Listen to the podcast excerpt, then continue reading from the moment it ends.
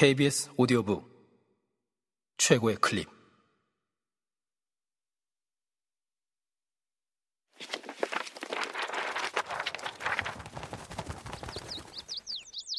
KBS 오디오북. 1984 조지 오웰 지음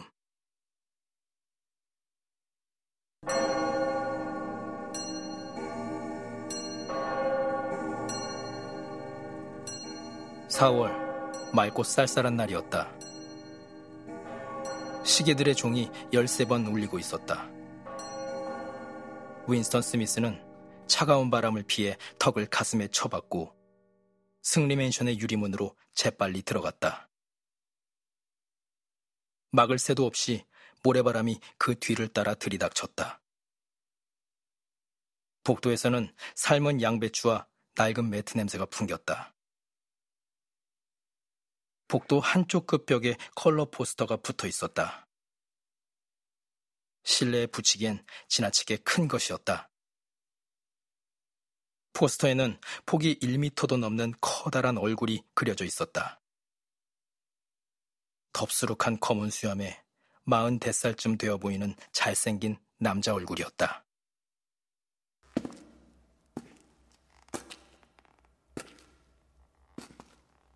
윈스턴은 계단 쪽으로 향했다.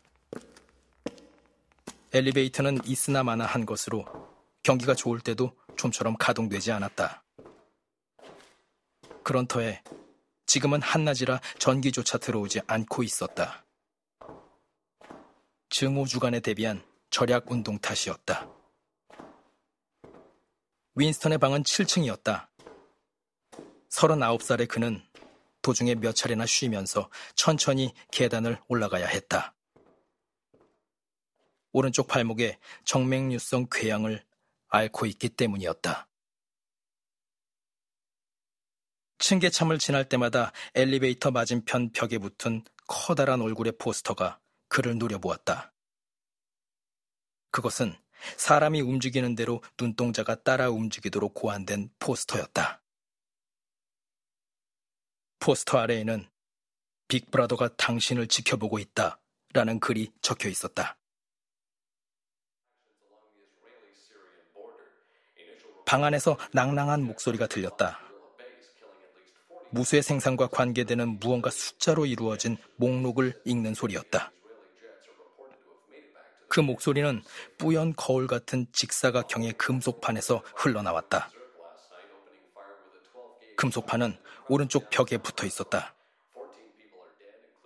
윈스턴이 스위치를 돌리자 목소리는 약간 작아졌지만 여전히 또렷하게 들렸다.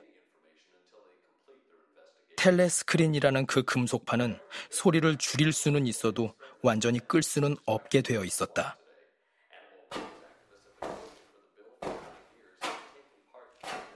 윈스턴은 창가로 다가갔다. 당의 제복인 파란색 작업복 탓에 작고 야윈 그의 몸이 한층 부각되어 보였다. 그는 금발의 선천적으로 붉은 얼굴인데 싸구려 비누와 날이 묻은 면도칼을 쓰는 데다 이제 막 물러간 겨울 추위 탓에 피부가 거칠었다. 닫힌 창유리에 비친 바깥은 추워 보였다.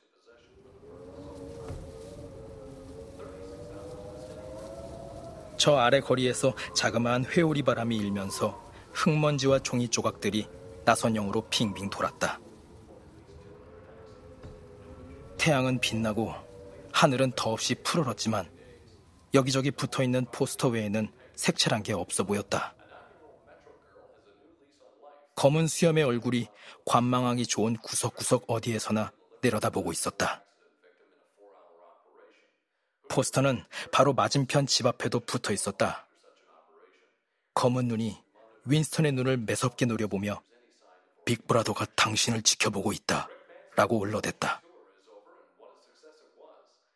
저 아래 길에서 한쪽 모서리가 찢긴 또 하나의 포스터가 바람에 펄럭였고 그에 따라 영국 사회주의의 새로운 약어라는 뜻인 INGSOC, 즉 영사라는 낱말이 보였다 안 보였다를 반복했다.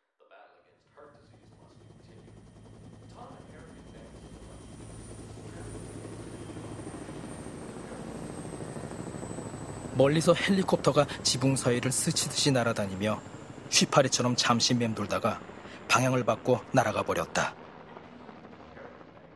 창문을 통해 사람들을 엿보는 순찰기였다.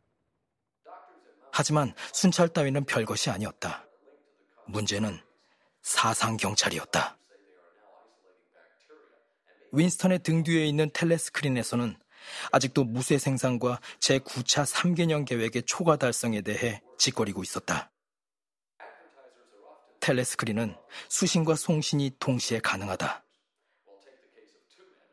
이 기계는 숨죽인 속삭임을 넘어서는 모든 소리를 낱낱이 포착한다. 더욱이 윈스턴이 이 금속판의 감시 범위 안에 있는 한 소리는 물론이고 행동까지 감지된다. 물론 언제 감시를 받고 있는지 알 수는 없다. 사상경찰이 개개인에 대한 감시를 얼마나 자주 그리고 어떤 방법으로 행하는지는 단지 추측만 할 수 있을 뿐이다. 어쩌면 사상경찰이 항상 모든 사람을 감시한다고 볼 수도 있을 것이다. 아무튼 그들은 필요하다면 언제든지 감시의 선을 꽂을 수 있다. 그래서 사람들은 자신이 내는 소리가 모두 도청을 당하고 캄캄한 때 외에는 동작 하나하나까지 감시당하고 있다는 생각을 하며 살아야 했는데 오랜 세월 그렇게 하다 보니 어느새 그런 생활이 본능적인 습관이 되어버렸다. 윈스턴은 여전히 텔레스크린을 등지고 있었다. 물론 등진다고 해서 안 보이는 것은 아니란 사실을 알고는 있었지만 그래도 그렇게 하는 편이 안전하다는 생각이 들었다. 그의 일터인 진리부 건물이 1km쯤 떨어진 지점의 음침한 풍경 위로 거대한 자태를 드러낸 채 희부옇게 솟아 있었다. 이곳이 에어스트립 원의 중심 도시이며 오세아니아에서 세 번째로 인구가 많은 런던이라니. 윈스턴은 씁쓸한 생각이 들었다. 런던이 옛날에도 이랬던가? 그는 어렸을 때의 기억을 더듬어 보았다. 그때도 지금처럼 낡은 19세기 가옥들이 즐비한 가운데 벽들은 통나무로 받쳐져 있고 창문들은 마분지가 덕지덕지 발라져 있으며 지붕의 함석판은 쭈그러져 있는 데다 마당을 에워싼 담은 들쭉날쭉 볼품이 없었던가. 폭탄이 떨어진 자리마다 횟가루가 날리고 분홍 바늘꽃이 자갈더미 위에 어지럽게 흩어져 있었던가? 폭탄이 휩쓸고 지나간 공터에 닭장같이 생긴 지저분한 판자집들이 들어섰던가? 그러나 소용없는 일이었다. 그는 그런 장면들을 기억해낼 수가 없었다. 어린 시절에 대해서는 아무런 배경이 없는 데다 뭐가 뭔지 분간할 수도 없는 그저 환한 그림 같은 일련의 정경만이 남아있을 뿐이었다. 신호로 진부라고 하는 진리부는 다른 건물들과 판이하게 달랐다. 흰색 콘크리트로 번쩍이는 피라미드 모양의 그 웅장한 건물은 층마다 계단식으로 쌓아 올려진 채 300m나 하늘 높이 솟아 있었다. 흰 건물 전면에는 윈스턴이 서 있는 곳에서도 훤히 보이는 당의 세 가지 슬로건이 우아한 필체로 쓰여 있었다. 전쟁은 평화, 자유는 예속, 무지는 힘.